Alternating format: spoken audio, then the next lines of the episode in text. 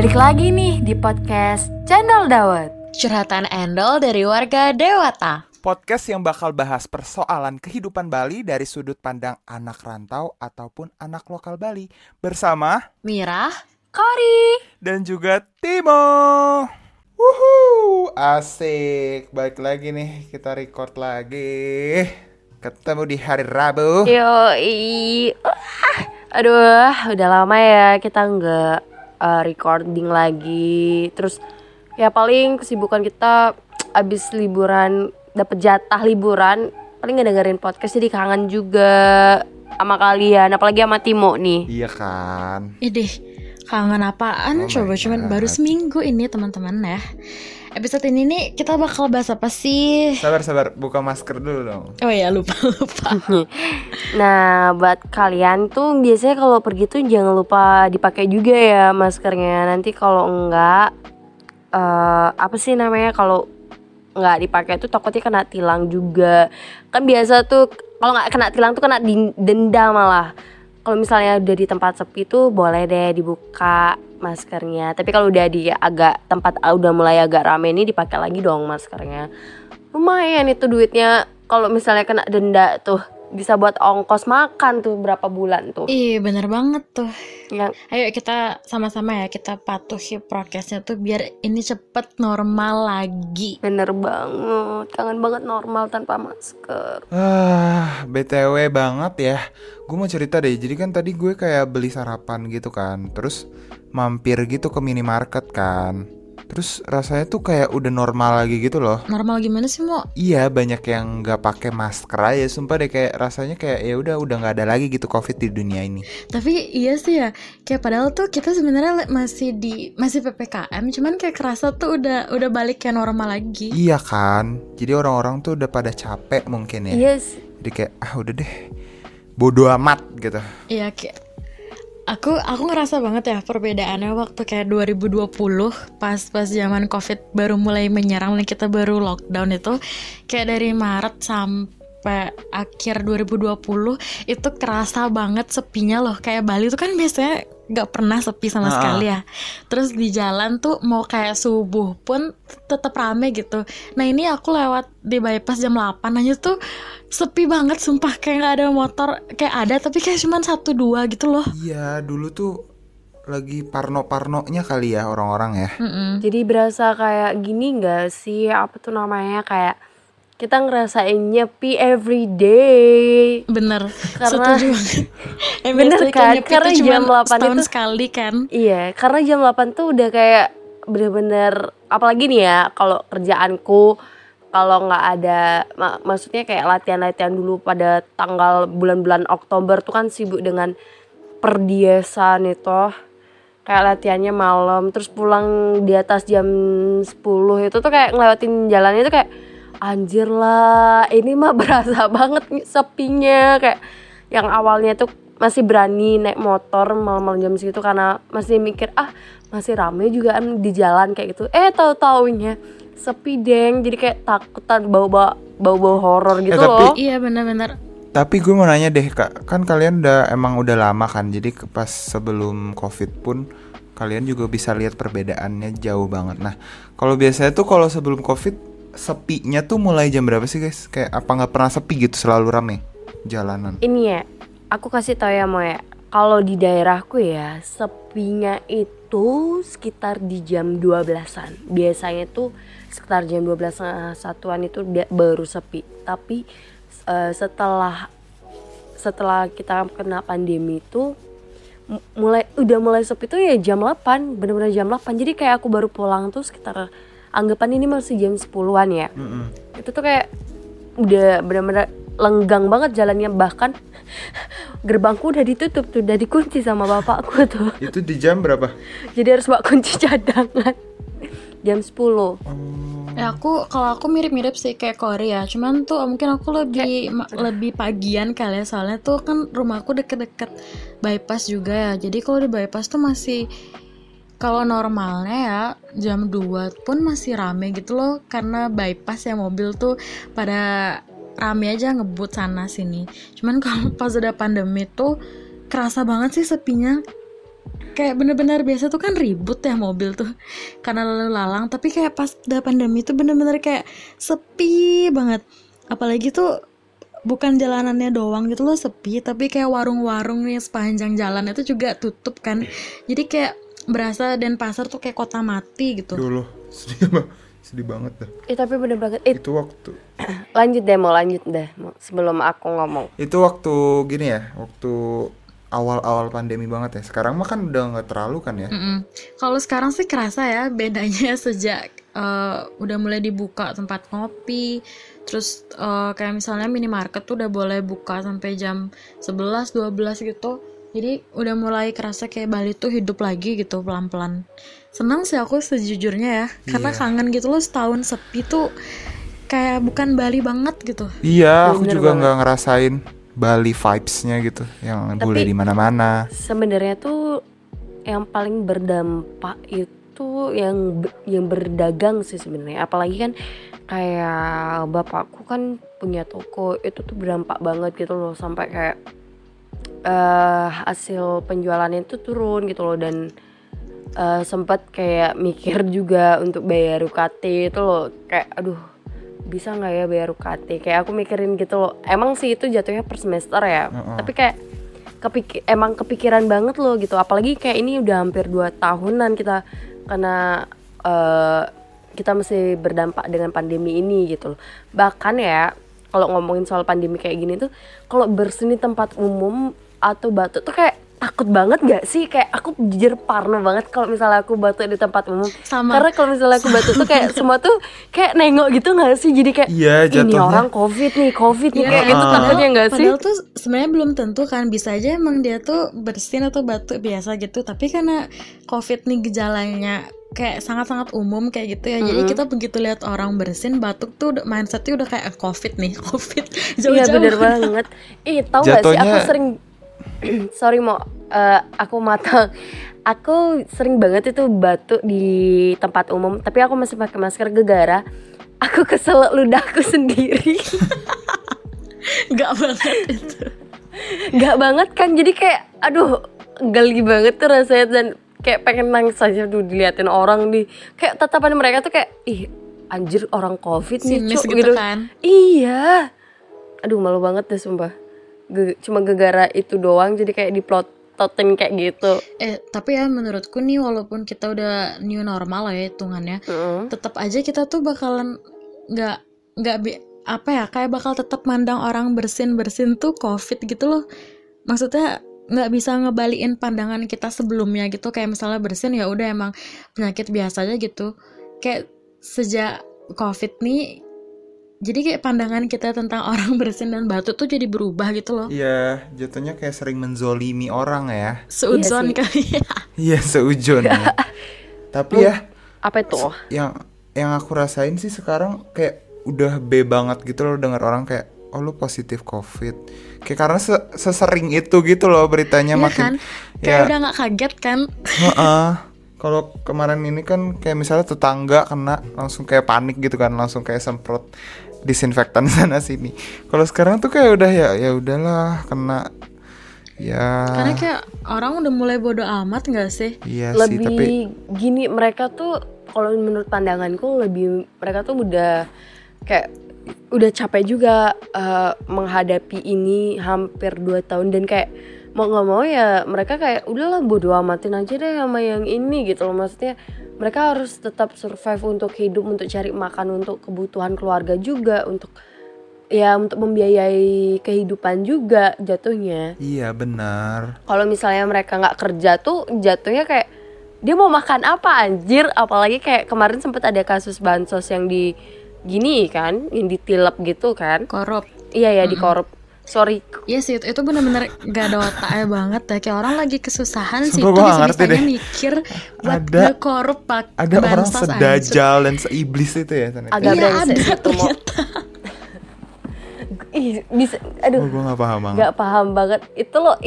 Anggapannya sembako tuh lo anggap untuk orang-orang yang emang membutuhkan, tidak mampu ya, yang emang membutuhkan gitu. Isinya paling kayak beras, minyak, sarden biasa tuh kayak gitu tuh. ditilap juga, padahal dia tuh bisa makan enak lebih dari itu loh gitu. Aduh, kenapa sih orang-orang? Tapi tuh justru yang aku takutin tuh ya, sejak new normal nih kayak orang-orang tuh jadi lengah gitu loh. Kalau kita lengah lagi nih ntar covid naik lagi, kita kayak ngulang siklus dari awal lagi. Iya benar, takut PPKM lagi. Iya, bener, walaupun bener masih, walaupun udah sebagian besar divaksin, tapi tetap aja kan nggak menutup kemungkinan untuk ada lagi. Karena nih kan, gitu. Vaksin tuh bukan ini ya, bukan mencegah kita supaya nggak covid. Betul. Kan, tapi lebih ke meningkatkan imun tubuh gitu. Dan kayak banyak orang tuh salah persepsi gitu loh. Makanya kayak ada yang banyak ngomel-ngomel, kan lu kan saya udah divaksin 2 kali, tapi kok masih bisa kena, nah gitu-gitu tuh nggak paham konsep vaksin sebetulnya. Iya sih, benar banget. Dan juga jadi tuh walaupun, apa ya, gue lupa mau ngomong apa. Lanjut Bob. Jadi walaupun udah biasa aja nih sama covid, tapi tetap harus inilah, harus aware juga. Bukan biasa aja ya, maksudnya udah karena sesering itu dengar beritanya, jadinya tuh kita kayak jadi bosan, istilahnya jadi kayak ya udahlah gitu. Tapi tetap aja harus aware, karena kan masih banyak kayak orang-orang yang rentan terkena dan rentan resikonya tuh tinggi gitu, kayak misalnya orang tua kita kan. Jadi kayak harus berhati-hati juga sebagai perantara virus kita nih, misalnya harus jauh-jauh lah gitu sama orang. Terus pokoknya harus aware lah gitu kan. Jadi bukan buat diri kita sendiri doang gitu. Jadi jangan mikirin kita doang, tapi mikirin orang-orang yang nanti bakal kita ketemuin, bakal kita sentuh, atau kayak berpegangan apa kek gitu. Jadi bukan soal diri sendiri. Bener banget. Gitu sih menurut gue. Tapi ya sebenarnya yang kalau dipikir-pikir juga ini kan kita nih udah mendekati akhir tahun. Sebenarnya kita tuh berperang dengan akhir tahun ini gitu loh. Apakah kita bisa konsisten dengan diri kita, tetap menggunakan masker, tetap mengikuti protokol yang ada atau tidaknya sih sebenarnya. Apalagi kan tahun baru tuh biasanya tuh vibes-nya tuh kayak kita emang kayak bersama keluarga, bersama teman-teman, atau bersama orang banyak, ngerayain tahun baru, vibes baru juga. Dan itu tuh pasti kan biasanya tuh kalau tahun baru tuh kita tuh nggak pakai masker kan ya.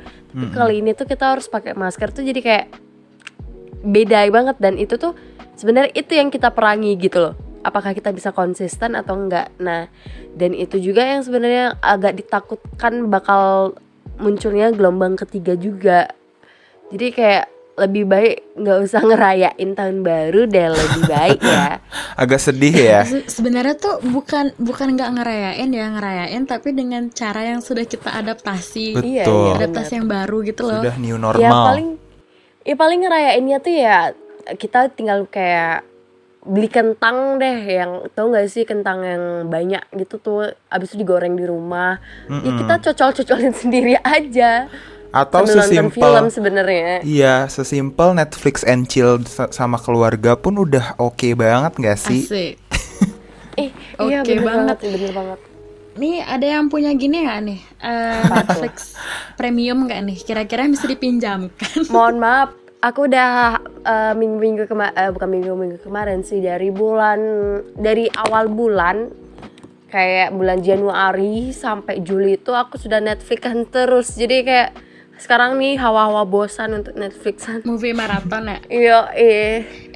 Tapi aku mau nanya deh. Apa tuh? Apa sih yang kalian kangenin selama covid ini? Kayak apa yang kalian kangen banget kalau misalnya gak covid? Kayak misalnya aku nih, pas covid tuh aku benar-benar kangen banget rasanya nonton konser offline. Nah, biasanya kan sekarang tuh musisi banyak kan konser virtual gitu-gitu kan.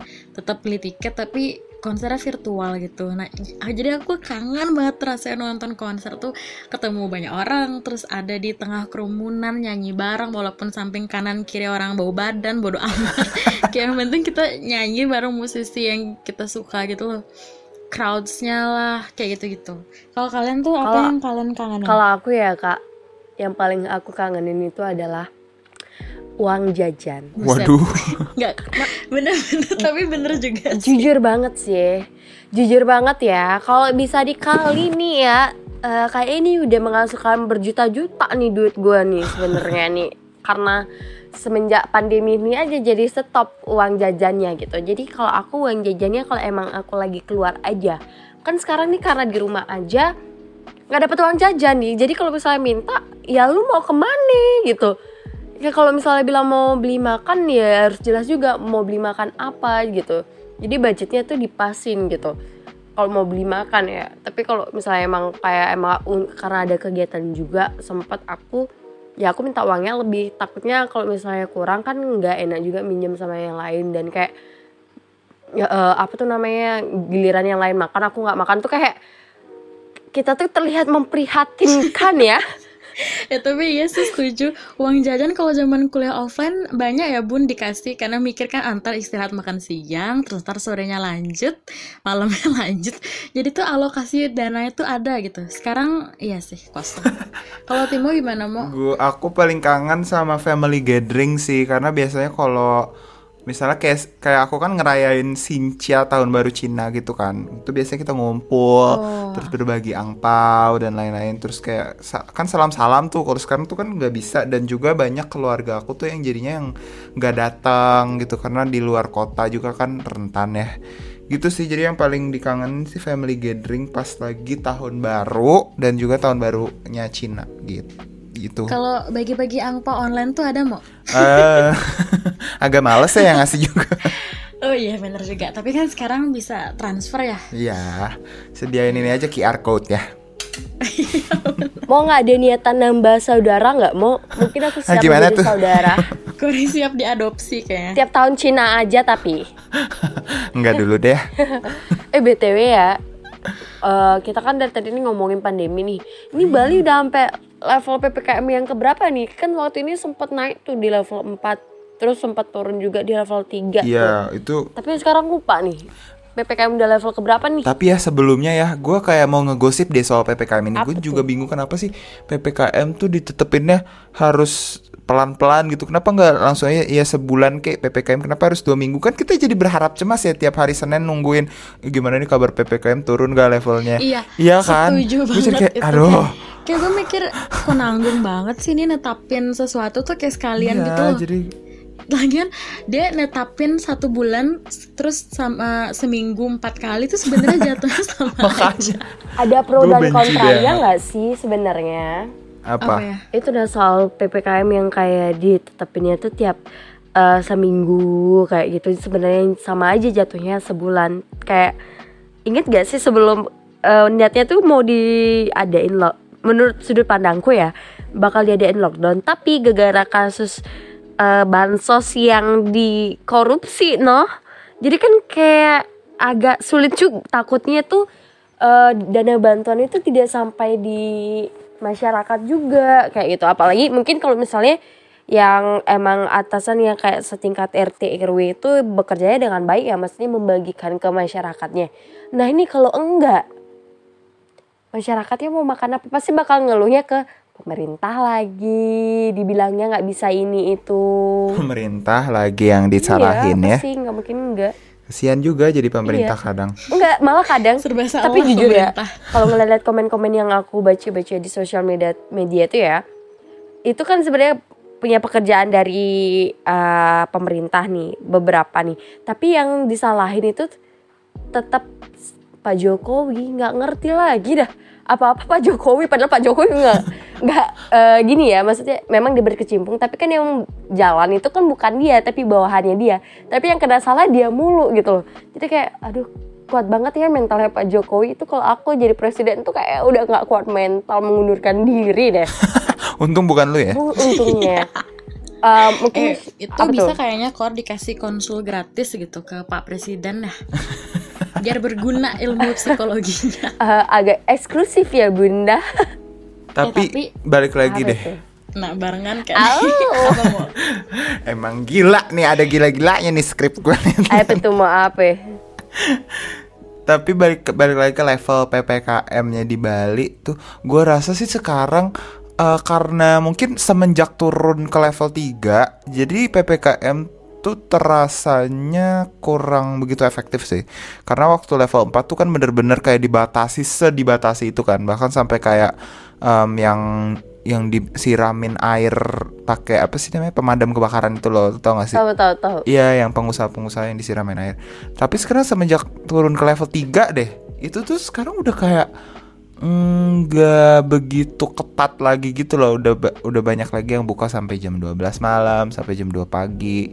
Apalagi sekarang udah turun lagi kan, kalau gue nggak salah infonya tuh jadi level 2 sekarang di Bali. Jadi emang sih pasti ada aja peraturannya, cuma menurut gue sekarang udah nggak gitu terdengar lah kata PPKM gitu. Jadi kayak kita udah biasa aja gitu, kayak udah tanpa PPKM. Iya, makanya tuh awalnya tuh aku kira kita udah nggak PPKM masih ya, karena udah benar-benar kerasa kayak dulu iya. Gitu udah rame banget, coffee shop rame, jalanan rame, udah mulai macet juga. Tapi justru bagus nggak sih, karena kita udah turun level dari yang agak darurat ke level yang sudah mulai membaik. Itu kan berarti artinya udah ada peningkatan lah ya. Betul. Maksudnya dalam artian kayak orang tuh udah mulai, vaksin tuh udah mulai gencar gitu loh. Iya dulu sih. Kan masih kayak orang skeptis sama vaksin ya, sekarang tuh udah hampir banyak banget lah yang nuntasin sampai vaksin dosis kedua gitu. Bahkan dosis ketiga pun juga udah mulai banyak kan. Iya, buat public figure gitu ya. Enggak sih. Oh, salah ya gue. Apa namanya? Nakes-nakesnya sih. Iya. Terus public figure. Kalau tapi public figure juga ada. Iya sih. Enggak. Lebih tepatnya tuh ke garda terdepan kita kan, kayak dokter, nurse, kayak gitu kan. Itu tuh kan kayak vaksin disediain untuk mereka tuh kan, vaksinnya 3 kali tuh. Aku malah mikir kayak ini mahasiswa kesehatan dapat vaksin 3 kali juga nggak ya? Karena merasa kayak kan lu nggak terlalu berkontribusi nih. Aku kan berkontribusi terhadap mentalku sendiri gitu, memperjuangkan mentalku sendiri gitu. Selamatkan diri sendiri dulu ya. Iya, baru selamatkan orang lain. Tapi ya kalau ngomongin soal vaksin tuh ya, sebenarnya aku orangnya tuh sejujurnya tuh takut banget sama vaksin gitu ya. Pas yang awal-awal tuh aku mikir kayak pasti bakalan sakit banget. Terus tensiku naik kan sampai ke 163 waktu itu, karena ada sakit deg-degannya gitu loh.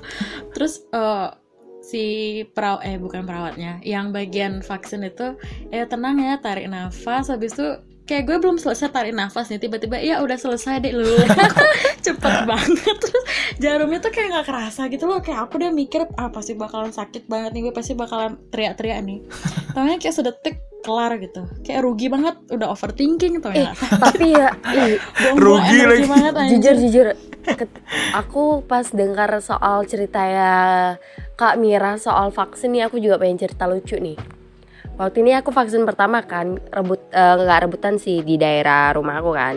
Aku bilangnya mau nunggu dari kampus kan, cuman karena disuruh di sini aja biar cepet digituin kan, ya udah aku ikut kan.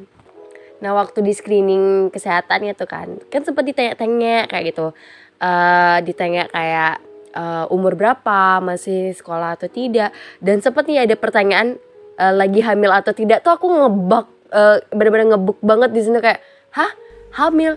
Enggak, orang saya masih kuliah. Aku gituin sumpah. Jadi dokternya tuh sampai ketawa juga, kayak nge-like juga gitu. Abis itu baru ketawa gitu. Jadi kayak aku bingung, emang salah ya aku jawab kayak gitu. Kan emang bener orang masih kuliah, jadi kan enggak hamil gitu. Soalnya kan yang kuliah juga banyak yang hamil. Waduh. Nah, itu. Gitu. Waduh. Gitu kok. Oh, oke. Jadi kan memastikan aja nih. Memastikan ya. Benar sih. Tapi aku tidak ikut di salah satu yang itu. Aku baik-baik gitu. Bagus deh.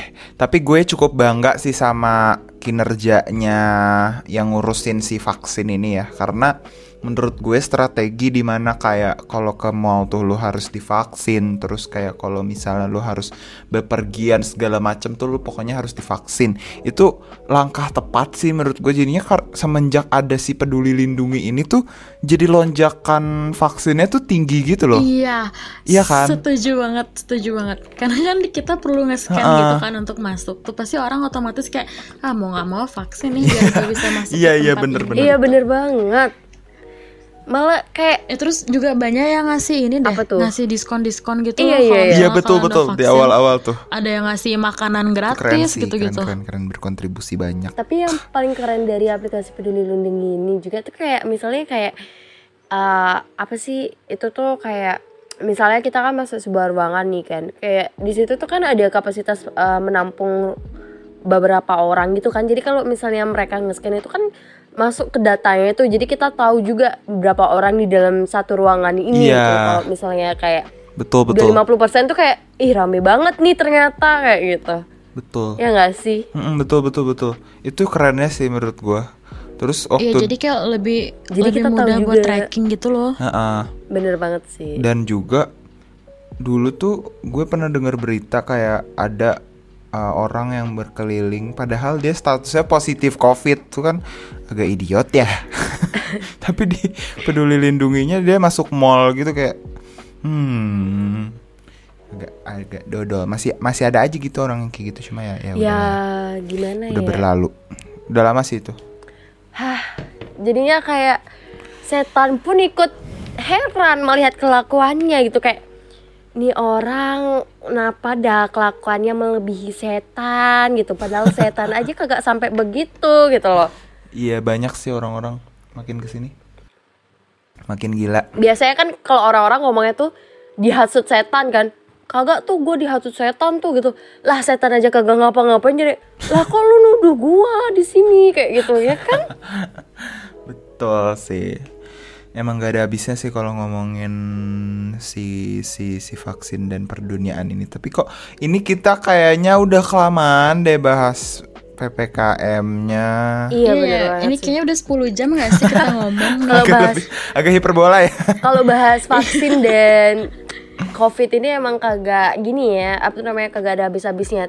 Tapi aku punya saran juga nih buat warga-warga yang ngedengerin. Diusahakan juga ya tetap menggunakan maskernya dan mengikuti protokol kesehatannya sampai benar-benar sudah tidak ada COVID-nya lagi gitu. Maksudnya kita sudah selesai melakukan peperangan dengan pandemi ini gitu. Kalau bisa nih pas tahun baru, karena vibes kita udah mendekati tahun baru nih, tetap menggunakan protokol kesehatannya juga. Dan kemana-mana selalu menggunakan hand sanitizer. Maksudnya membawa hand sanitizer juga dan membawa masker cadangannya. Benar gak tuh Sob? Betul, setuju.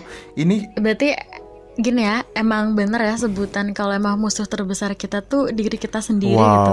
Ngelawan disiplinnya kita, ngelawan rasa males kita buat pakai masker, buat mematuhi semua protokol kesehatan tuh ternyata emang sesusah itu ya. Padahal tuh cuman perlu menaklukkan diri sendiri aja.